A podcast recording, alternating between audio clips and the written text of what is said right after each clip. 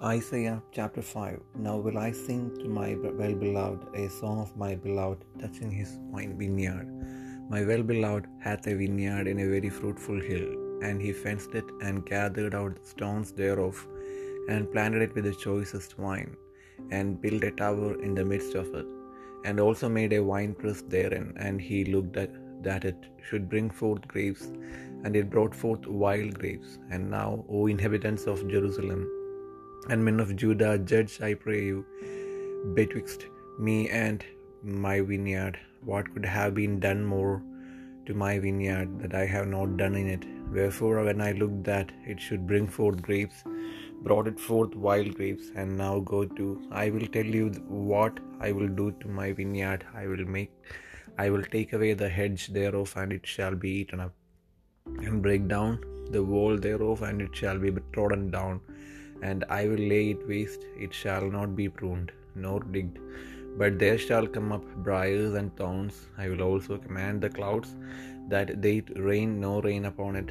For the vineyard of the Lord of hosts is the house of Israel, and the men of Judah his pleasant plant. And he looked for judgment, but we behold oppression, for righteousness, but behold a cry. Woe unto them that join house to house, that lay field to field, till there be no place that they may be placed alone in the midst of the earth. In mine ears, said the Lord of hosts, of a truth many houses shall be desolate, even great and fair without inhabitant. Ye ten acres of vineyard shall yield one bath, and the seed of an homer shall yield an ephah. Woe unto them that rise up early in the morning, that they may follow strong drink, that continue until night, till wine inflame them, and the harp and the viol, and the tabret and pipe and wine are in their feast, but they regard not the work of the Lord, neither consider the operation of his hands. Therefore my people are gone into captivity, because they have no knowledge, and their honorable men are famished and their multitude dried up with thirst. Therefore hell hath enlarged herself and opened her mouth without measure, and their glory and their multitude and their pomp, and he that rejoiceth shall descend into it. And the mean man shall be brought down, and the mighty man shall be humbled, and the eyes of the lofty shall be humbled. But the Lord of hosts shall be exalted in judgment, and God that is holy shall be sanctified in righteousness. Then shall the lambs feed after their manner, and the waste places of, the fat ones shall strangers eat. Woe unto them that draw iniquity with cord of cords of vanity, and sin as it were with a cart rope, that say, Let him make speed and hasten his work, that we may see it, and let the counsel of the Holy One of Israel draw nigh and come, that we may know it. Woe unto them that call evil good and good evil, that put darkness for light and light for darkness. that put bitter for sweet and sweet for bitter. Woe unto them that are wise in their own eyes and prudent in their own sight.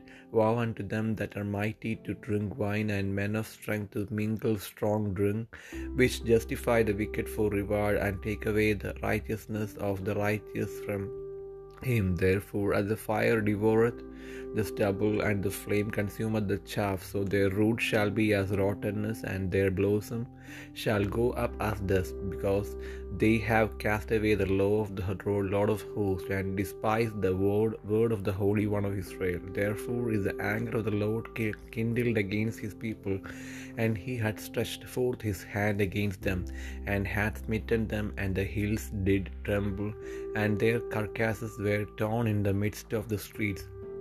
For all this, his anger is not turned away, but his hand is stretched out still, and he will lift up an ensign to the nation from far, and will hiss unto them from the end of the earth, and behold, they shall come with speed swiftly. None shall be weary nor stumble among them among them, none shall slumber nor sleep, neither shall the girdle of their loins be loosed, nor the latchet of their shoes to be shoes be broken. Whose arrows are sharp and all their bows bent, their horses' hoofs shall be counted like flint, and their wheels like a whirlwind. Their roaring shall be like a lion, they shall roar like young lions, ye they shall roar and lay hold of the prey, and shall carry it away safe, and none shall deliver it. And in that day they shall roar against them like the roaring of the sea. And if one look unto the land, behold darkness and sorrow, and the light is darkened in the heavens thereof.